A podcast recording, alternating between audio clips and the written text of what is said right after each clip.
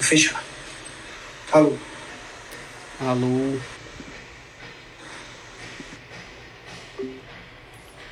Olá, galera. Tudo bem? Abrindo a sala aqui, aguardando o Felipe, o nosso diretor de produto.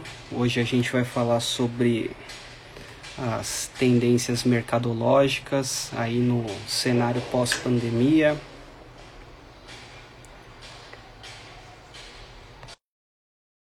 Fala aqui.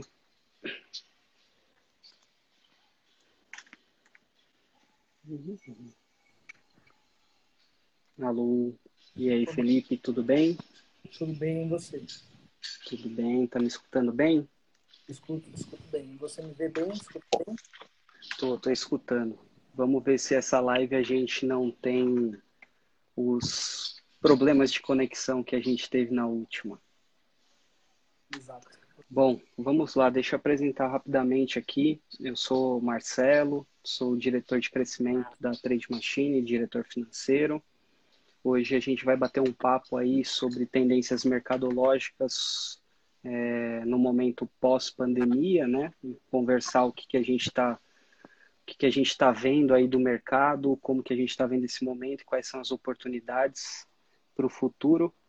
Mas antes de entrar no tema, Felipe, é, a gente a gente estava conversando aí, a gente viu uma uma subida aí na bolsa nesses últimos dias, né? A gente está numa tendência aí de retomada desse uhum. mercado e acho que é um bom momento você falar aí dentro da sua área de produto, você que controla todos os algoritmos, todas as estratégias da Trade Machine, é, como que como que vem performado aí? Você tem algum produto de destaque? alguma coisa legal aí que está acontecendo nesse momento, com esse movimento da bolsa de tendência? Legal. Eu acho que após a, após a queda, né, atingindo perto dos 60 mil pontos, a bolsa está tá formando um repique, né, está voltando a subir, né. Só que essa subida ela ainda está tá muito baseada em notícias ainda não tão certas sobre coronavírus, né. Então, testes de vacina, é, de fato, a diminuição de novos casos em, na maioria dos países, com exceção do Brasil, é, você enxerga um otimismo frente à doença e uma melhora ali da, das ações, né?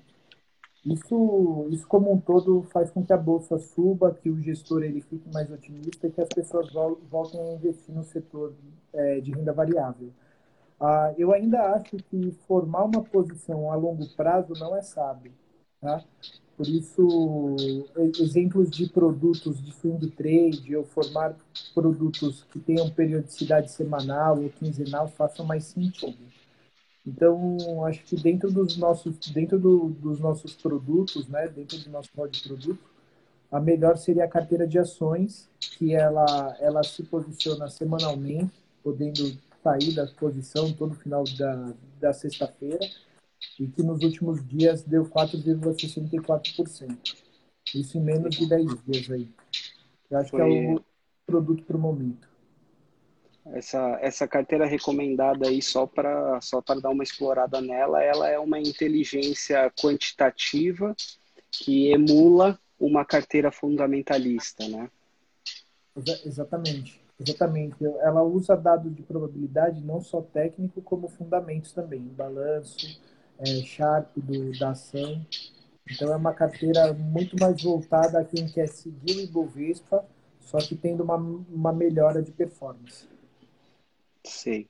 É, o, esse produto especificamente eu achei muito interessante quando a gente começou a trabalhar ele no comercial, porque todos os nossos algoritmos eles são desatrelados a indicadores, né? A, a máxima aqui da Trade Machine é descorrelacionar o sistema para você não ficar é, refém aí é, de riscos sistêmicos. Quando a bolsa cai, você cair junto, tal, a gente tem features de defesa e segurança e gerenciamento de risco para que haja uma proteção nesses momentos de alta volatilidade.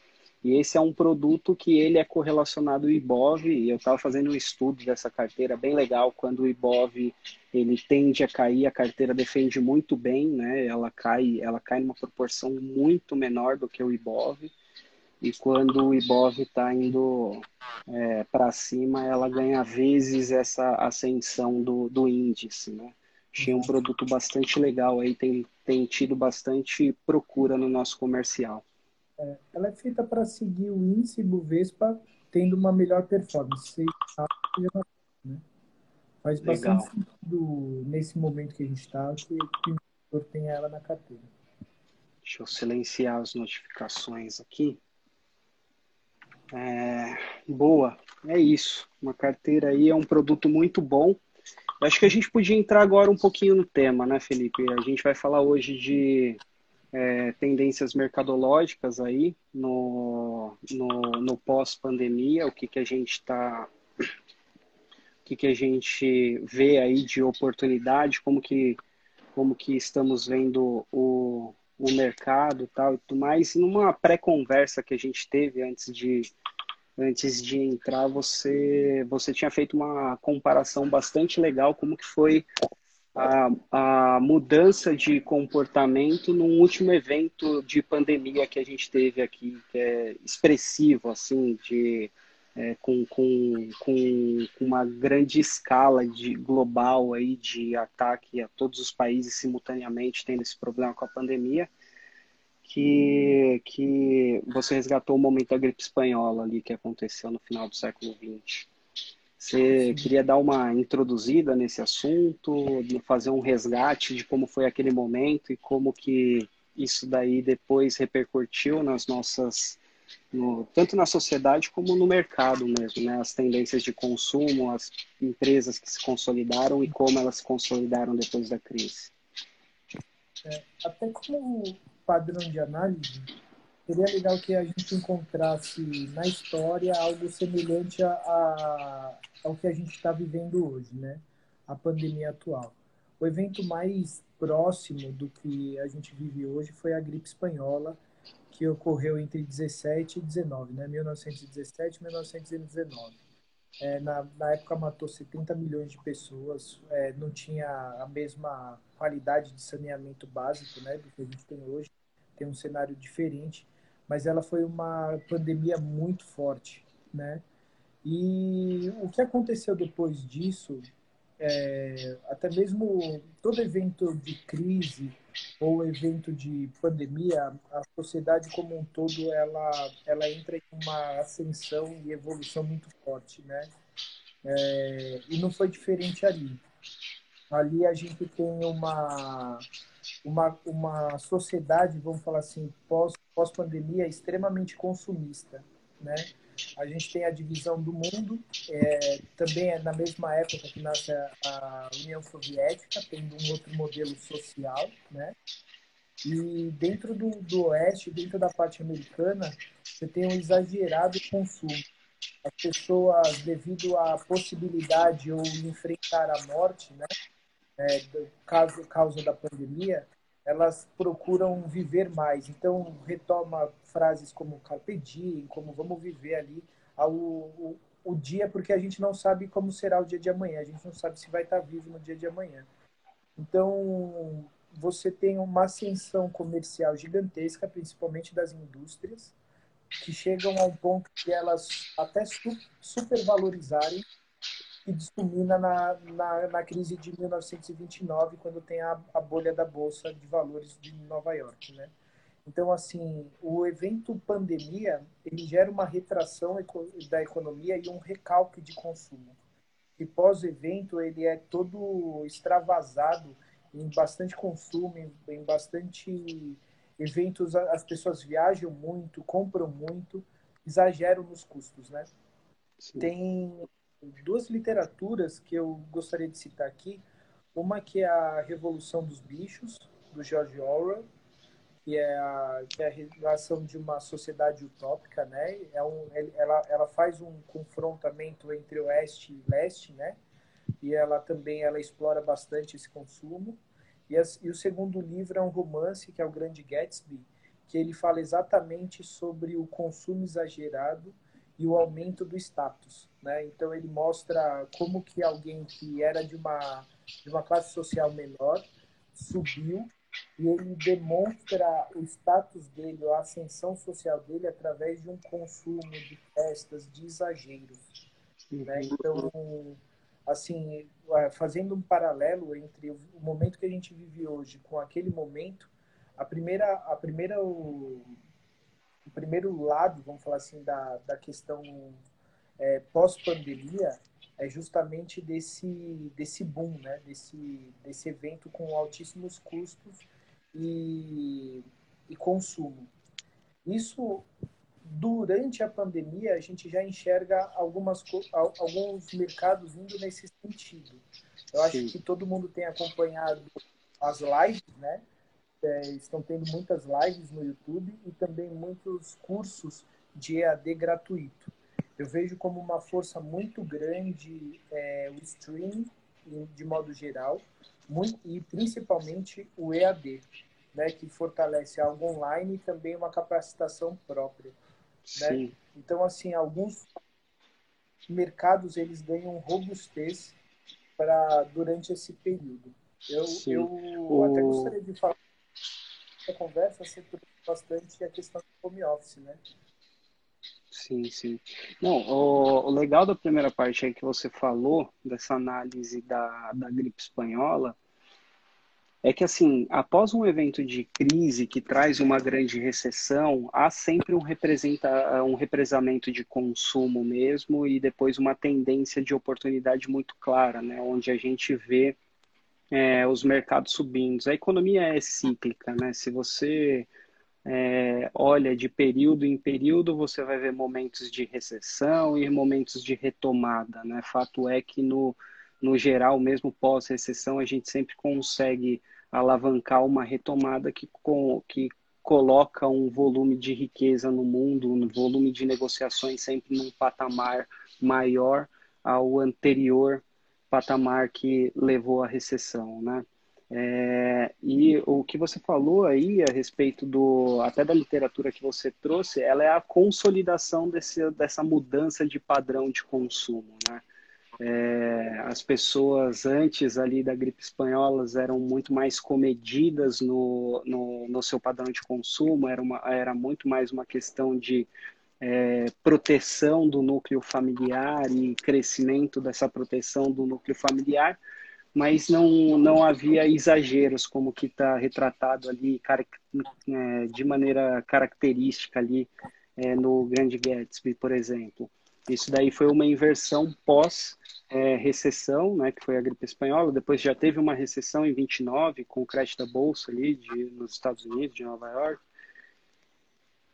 e a, a sociedade suportando é, passar por esses eventos de recessão, logo depois restabeleceu um novo modelo de consumo que abriu novas oportunidades e tudo mais, e empresas começaram cada vez mais consolidar, desenvolver é, tecnologias e serviços melhores, porque havia a demanda social de um consumo muito facilitado, né? as pessoas com muita vontade de consumo é, a gente pode esperar, e acho que todos os analistas aí de mercado esperam, que também a gente passando desse, desse momento de quarentena, esse momento de retomada parcial depois, até a chegada definitiva de uma solução aí, provavelmente uma vacina que encerra é, esse, esse período aí de Covid-19, que a gente também acenda da mesma maneira com, com um mercado de consumo muito mais é, robusto, muito mais fortalecido pela intenção de compra das pessoas mesmo, né?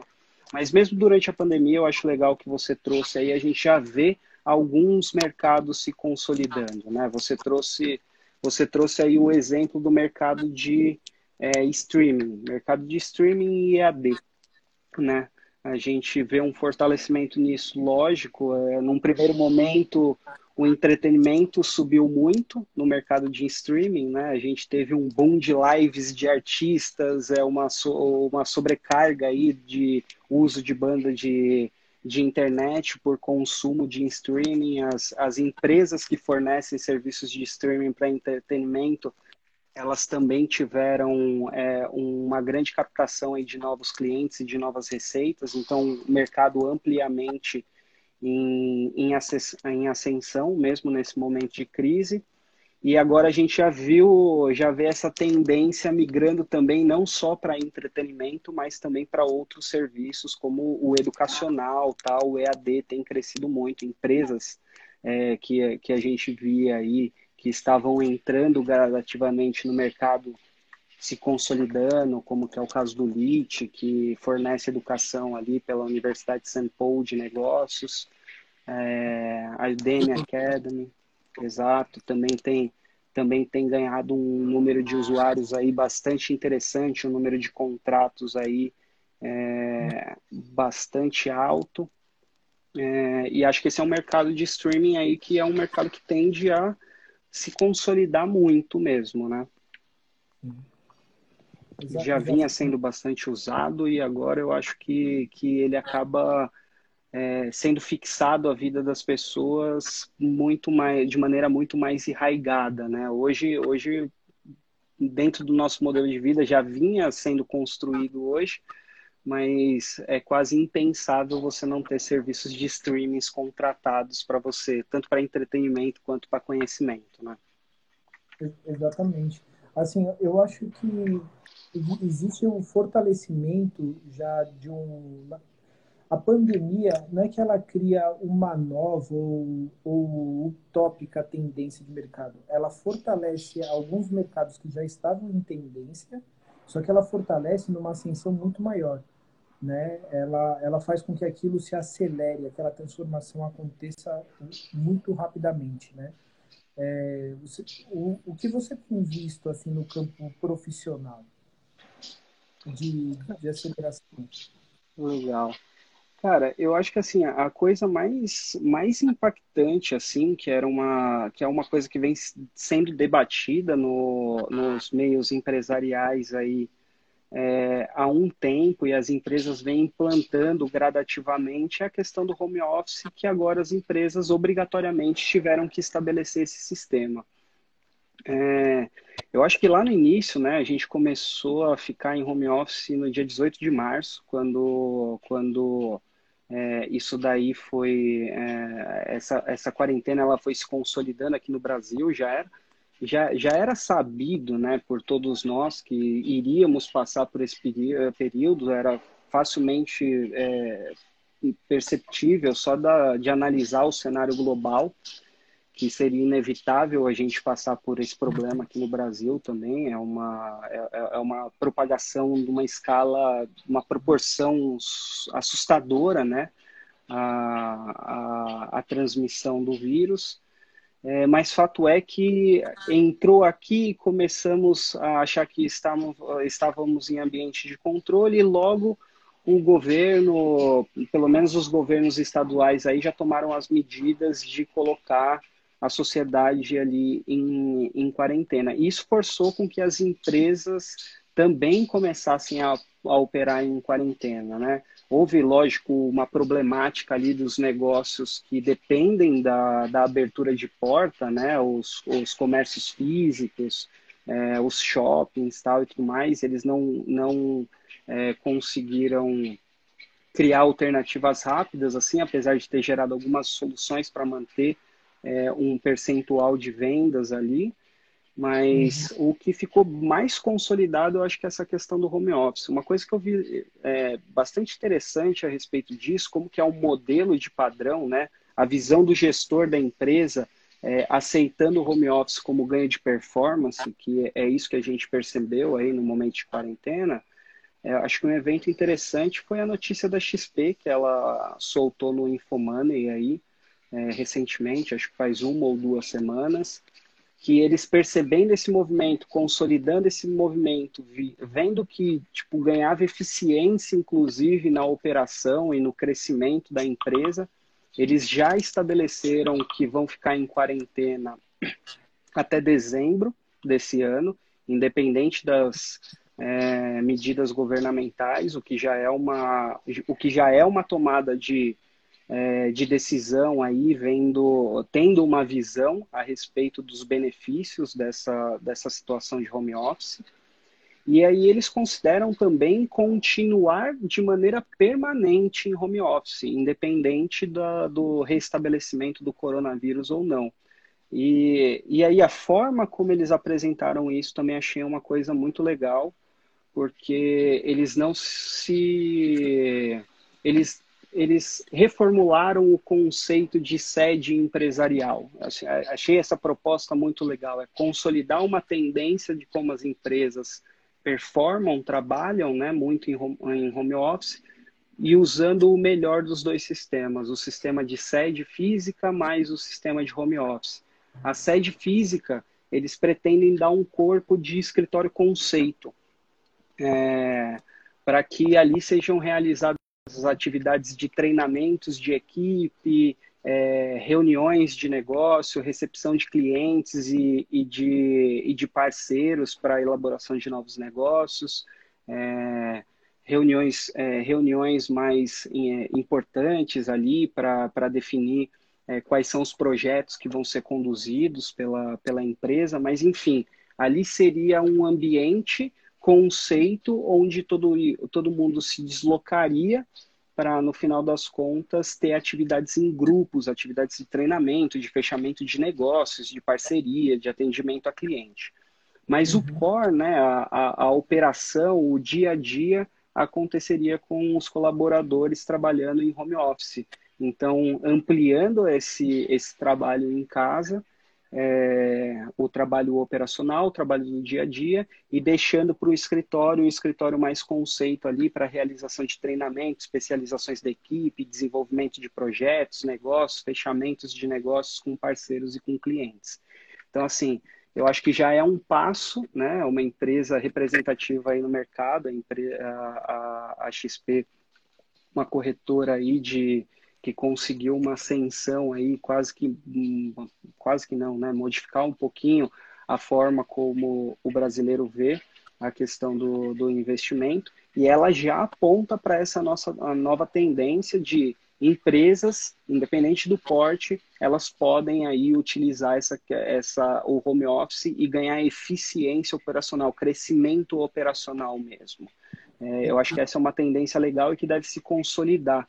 Até porque, é, depois que saiu a notícia da XP, eu dei uma pesquisada e conversei com algumas empresas grandes aí e tal, e muitas delas estão com a mesma visão de que o home office tem que ser é, intensificado, exatamente porque nesse momento de pandemia elas viram que estabelecer o home office deu um ganho de performance operacional, uma tranquilidade, uma qualidade de vida melhor também para os é, colaboradores e acho que isso daí é uma tendência que deve permanecer aí no mercado a longo, a longo, a longo prazo.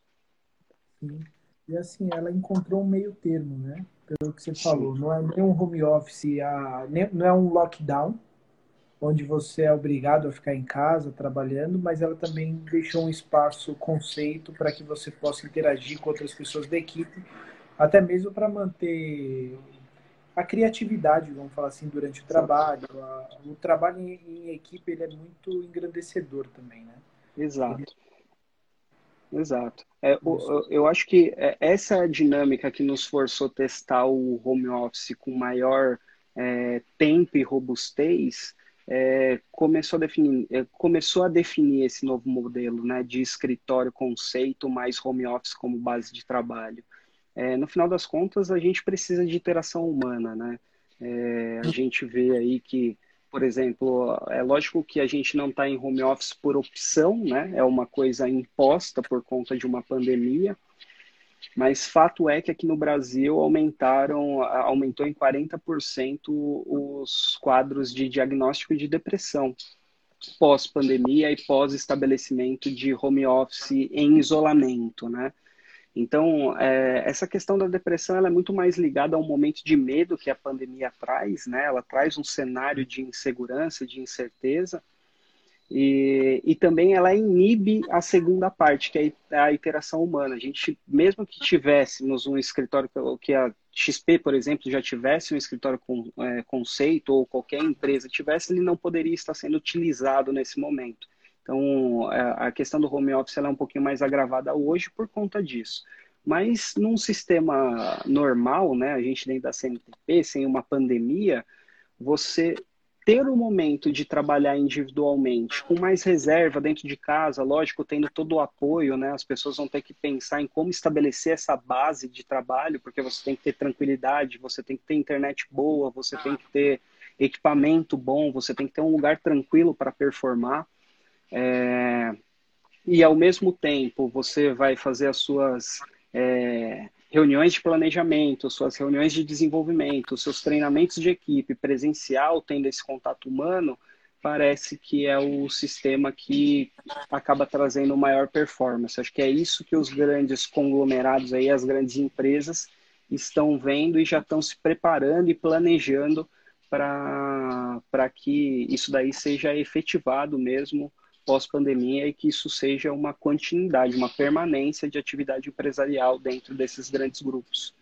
É, a gente pode usar um exemplo, assim, eu comecei a falar aqui destrambelhadamente, mas o, a gente pode usar o exemplo até da Trade Machine. É, a, gente, a gente, da mesma forma como todas as empresas do mercado, a partir do dia 18, a gente foi forçado a inverter o nosso modelo, a gente sempre trabalhou de maneira física, desde a constituição da empresa até o dia 18 de março. E houve uma grande preocupação ali, né? No final de semana, houve uma preocupação da gestão de como que a gente vai fazer, o que, que a gente vai estabelecer para ter formas de é, controle operacional e desempenho operacional também. Era uma coisa muito... Ela, ela era muito incerta ainda, não dava para tatear muito como seria essa, essa mudança, mas no final das contas a gente consolidou uma, uma operação super legal, a empresa ganhou performance nos últimos três meses de, de, de, pandemia. A gente viu um franco crescimento, até porque o nosso produto é um produto é, que também se destaca aí na, na, no momento de pandemia, né? Que os cenários é, de investimento eles ficam muito voláteis e como a gente trabalha com inteligência, probabilidade, histórico, a gente faz um, uma baita de, uma, de, uma, de, um estudo aí, inclusive estressando os nossos algoritmos em momentos de crises anteriores, como subprime é, e outros eventos. Então, assim, também era um produto alternativo para quem estava tomando pau ali nos, nos produtos mais tradicionais. Então, já, já tínhamos uma expectativa de aumentar o nosso volume de negociação no mercado. Isso se consolidou assim como a operação em home office atendeu a esse crescimento, porque as pessoas já estão muito mais é, acostumadas a esse modelo, já conhecem muito mais as responsabilidades, há uma maturidade muito grande é, nos profissionais hoje em dia sobre o que, que ele tem que entregar para o objetivo da empresa. Então, acho que acabou sendo um, é, um momento que, por uma pressão houve essa inversão de padrão, mas essa inversão de padrão trouxe muito benefício para o mercado. Acho que isso daí tende a se consolidar mesmo. Eu estou lembrando aqui, você tinha falado também de setores é, que, independente de qualquer coisa, aí são setores que são consolidados, é, e que, que você vê ainda eles tendo uma progressão e crescimento tanto na pandemia quanto pós-pandemia, né? Você havia citado o setor de logística, né? As ações né, de logística, ou até mesmo ações de, rodovia, de rodovias, né, elas são chamadas de ações freios, porque elas não dependem muito de como que ah, o cenário macroeconômico se dá basicamente ela é, ela é quem viabiliza né, o setor de consumo e num caso desse de pandemia a gente mantém né, o consumo, até mesmo foi o, é um dos poucos setores do, do mercado que, que o, o produto subiu, né? É, obviamente, né? Você tem que usar logística para conseguir qualquer coisa hoje, né? Qualquer coisa, exato. Ela é muito mais atrelado a número de habitantes na Terra, é muito mais atrelado a dados, é, como assim, que extrapolam macroeconomia, né?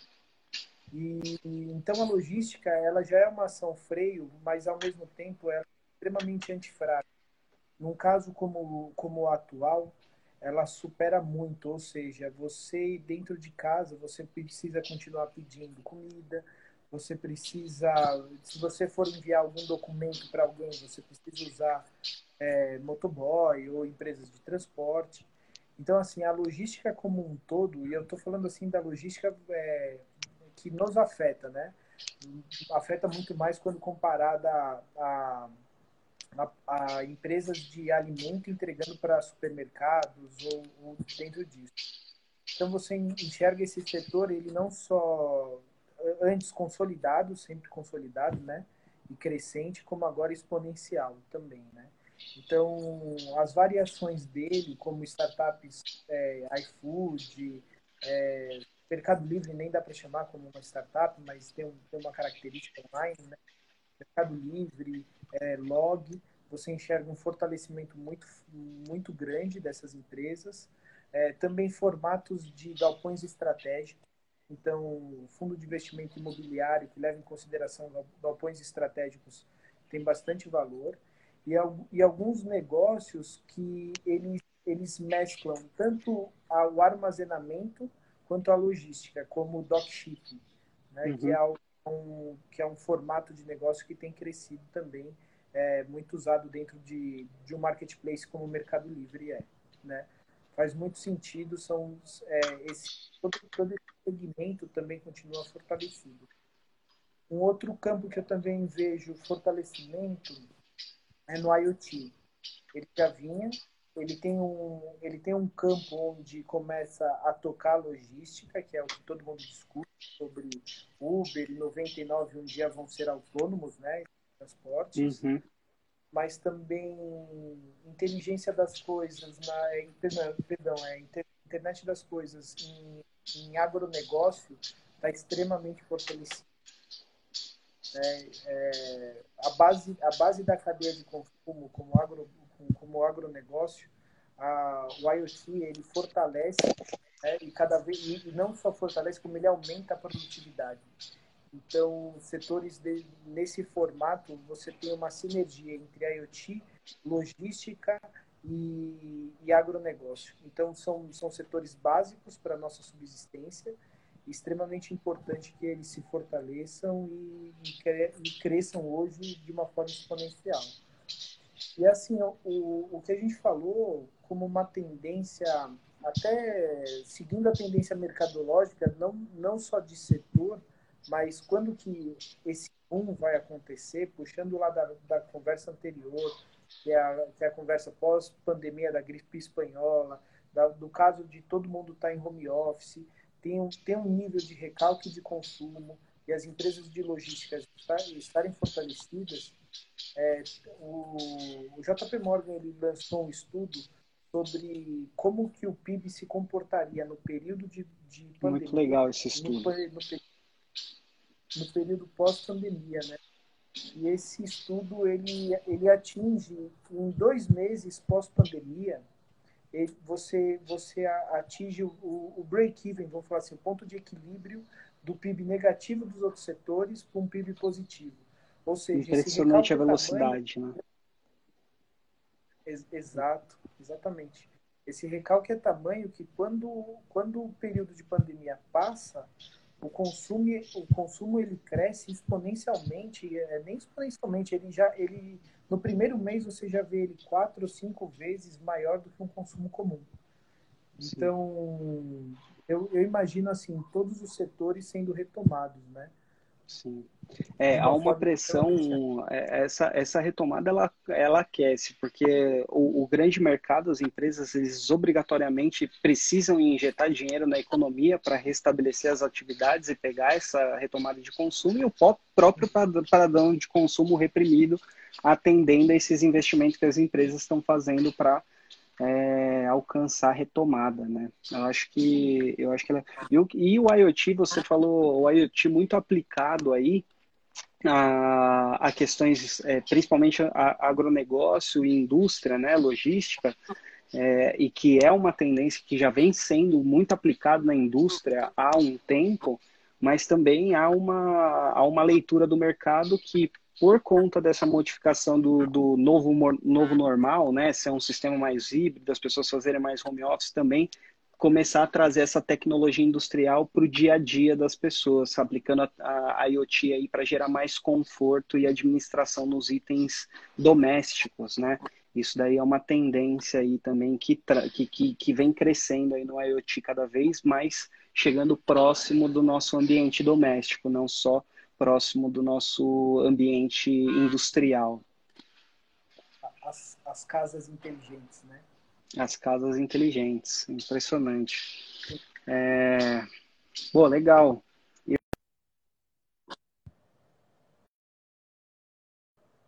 Aqui, tá me escutando? Sim. Pô, legal. Eu acho que, assim, para a gente já ir migrando aí pro, pro, pro nosso final, é, eu queria puxar também uma outra tendência.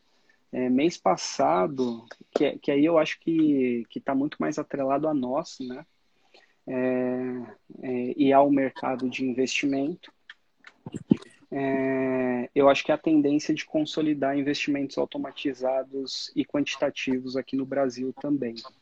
É, a gente sabe que aqui no Brasil, desde que chegou o MetaTrader aí nas, nas corretoras, a gente vem, é, o mercado vem tentando se desenvolver em torno de automação, é, não só para o institucional, né? A gente sabe que o institucional trabalha muito com algoritmos e automação de investimento para fazer é, preço médio de compra durante o dia, alguma estratégia ali que, que, que ele queira tomar algum, algum ativo do mercado.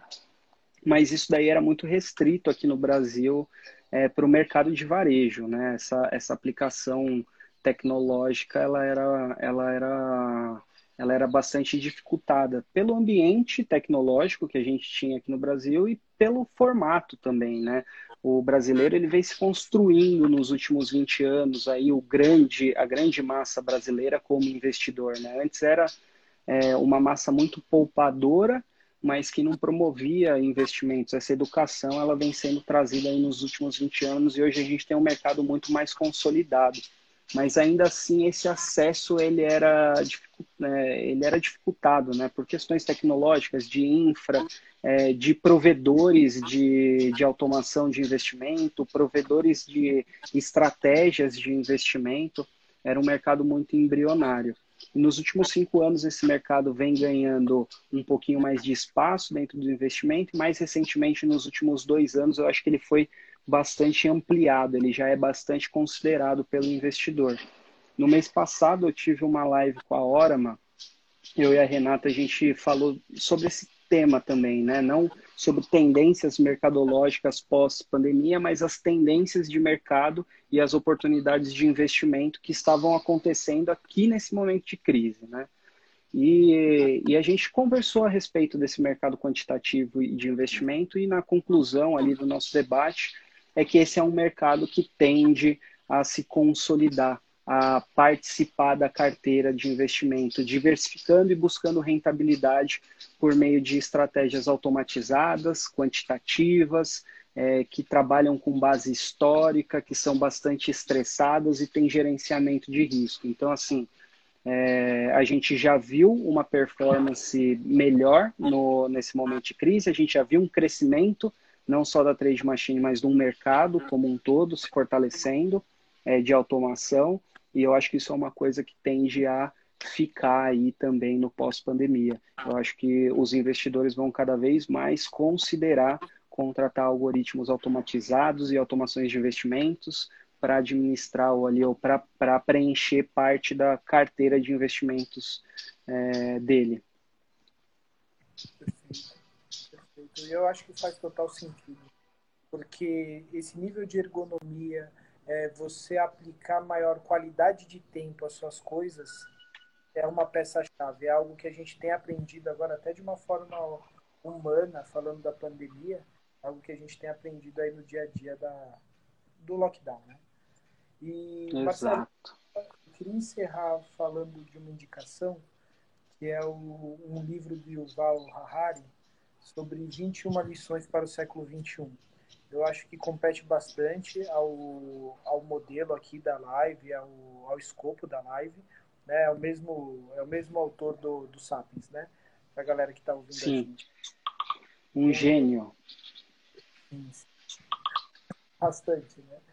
E é, hum. eu eu gostaria de indicar esse livro aí para o pessoal, para o pessoal que está nos ouvindo.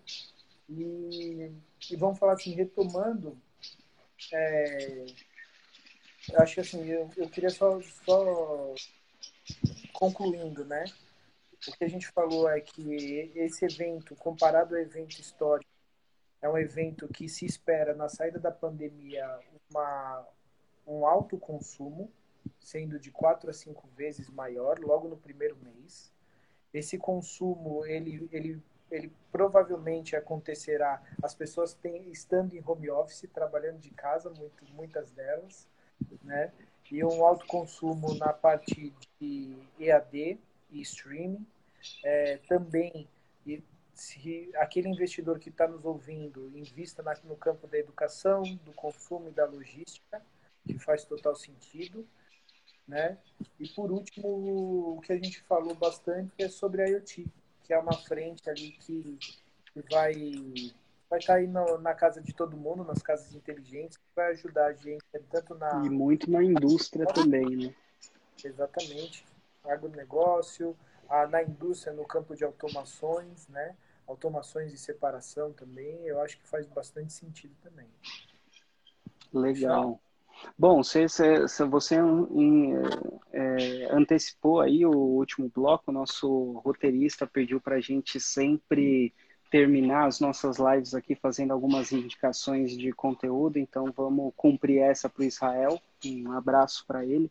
Você falou de um livro legal aí, que é o 21 lições para o século 21, do Harari, cara, a, qualquer coisa que ele lê, que, que ele escreve, vale a pena ler. Não, não só esse livro. Esse livro é muito legal para o momento, mas o cara é um gênio. Ele entende a humanidade, entende o processo de evolução de uma maneira fantástica.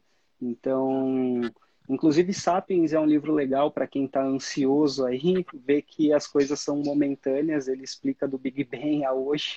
Então, ver que a gente só tem que viver os momentos mesmo, é, acho muito legal. É, pô, eu queria falar de dois livros que você citou aí, o Grande Gatsby e o Animal Farm, né, o, a, que é do George Orwell, fantásticos, livros, livros muito bons, assim, um mais de entretenimento, mas que você consegue extrair muito ali da, da questão de valor comportamental mesmo da sociedade e, e a ascensão ali de um cara obstinado por isso. É, Animal Farm muito, muito, muito legal também. É um livro que, que dá uma dinâmica é, de, social e de convívio ali que também é bem legal. E aí, como indicação, eu vou, vou falar o que tem me, me ajudado bastante, assim, o que tem tranquilizado a minha mente nesse momento de, de pandemia. Eu tenho, tenho lido algumas distopias, acho que é um, que é um tipo de, de leitura bastante legal. É... Admirável Mundo Novo foi um livro recente aí que eu reli e que pô, é, é, é muito legal. É, o próprio. George Orwell escreveu em 1984, que é um, um outro livro fantástico, uma distopia é, sensacional, vale muito a pena ler. Eu acho que é uma leitura muito boa para o momento que a gente está vivendo. E acho que um outro livro legal também para tratar desse momento de quarentena é o Diário de Anne Frank. Também foi um livro que eu me deparei com ele, acho que semana retrasada. É, li, e, e ali você consegue balancear um pouco o seu peso de confinamento, né? Ali era um confinamento muito mais drástico, de um refúgio é, de uma perseguição nazista absurda que aconteceu aos judeus, e ela retrata de uma maneira fantástica, começando numa visão infantil, mas terminando numa, numa evolução de uma menina assim muito madura já na, na, na adolescência e que, e que mostra uma experiência ali que o final acaba sendo triste, mas fantástica é, de, de convívio humano em, em época de, de isolamento. E aí acho que a última coisa que tem me ajudado aí para as pessoas que estão no ambiente de negócio, acho que a gente tá, precisa ser criativo e inventivo é, nesse momento, né, para que os nossos negócios eles continuem em crescimento ou pelo menos eles suportem é, essa passagem de tempo de quarentena. É Traction, é, Tração, né? É um livro que fala sobre canais e como que você faz testes de, de canais e novos modelos de venda ali, bem legal. Acho que para empreendedores aí é um livro que vale muito a pena é, ler e eu acho que ele dá muita ferramenta, muito instrumento para você ser criativo e não deixar essa imposição do momento é, interferir no seu negócio, né? Você criar soluções novas e usar as tecnologias e as ferramentas que estão disponíveis para você continuar mantendo seu ritmo de venda e mantendo seu ambiente empresarial. Eu acho que seriam essas é, essas indicações aí. Acho todos os livros bem bons. Maravilha, fechado. É isso. Obrigado, Felipe. Obrigado a todos aí que participaram. É, eu queria deixar o convite aí para para que todo mundo que tem interesse a conhecer aí a, a Trade Machine, é, que fale aí com a gente no, no, no inbox, a gente tem uma equipe de marketing, uma equipe de consultores aí que, é, que estão disponíveis a atender todas as pessoas. É, e eu acho que a gente consegue um, um, um, um elo legal. Aqui eu estava, desculpa, eu estava pesquisando aqui é, para responder a Dani. O nome do autor eu não estava com, com com ele de cabeça, mas é o, é o Dino Wickman. Ele, eu vou passar aqui depois de, é, do texto. O livro chama Traction, é, o, o autor é Dino Wickman e é um livro bem legal para canais de tração. Assim, ele fala, ele fala de basicamente 16 modalidades que toda empresa pode pode é, usar e e também ele fala das descorrelações desses canais, que não é porque um canal deu certo para uma empresa que vai dar para a sua. Então, assim, ele vai adaptando é, esse uso de canais para o seu modelo de negócio. É o Dino Wickman, é bem, bem, bem legal esse livro, vale muito a pena para quem está buscando aí é, soluções de crescimento para o seu negócio. Bom, retomando, é, então, todo mundo que quiser falar com a gente aí, manda um inbox ou manda um e-mail para marketing.trademachine.co, é .co mesmo, e será um prazer aí conversar com vocês. Tá certo, Felipe? Obrigado pelo papo. Obrigado, obrigado vamos, pelo convite. Vamos, vamos nessa aí e quinta-feira temos outra live aí com um novo tema. A gente vai divulgar aí nas nossas redes sociais. Valeu? Valeu, obrigado. Valeu, gente. Um abraço. Tchau, tchau. Até mais, gente. Nossa, tchau, tchau.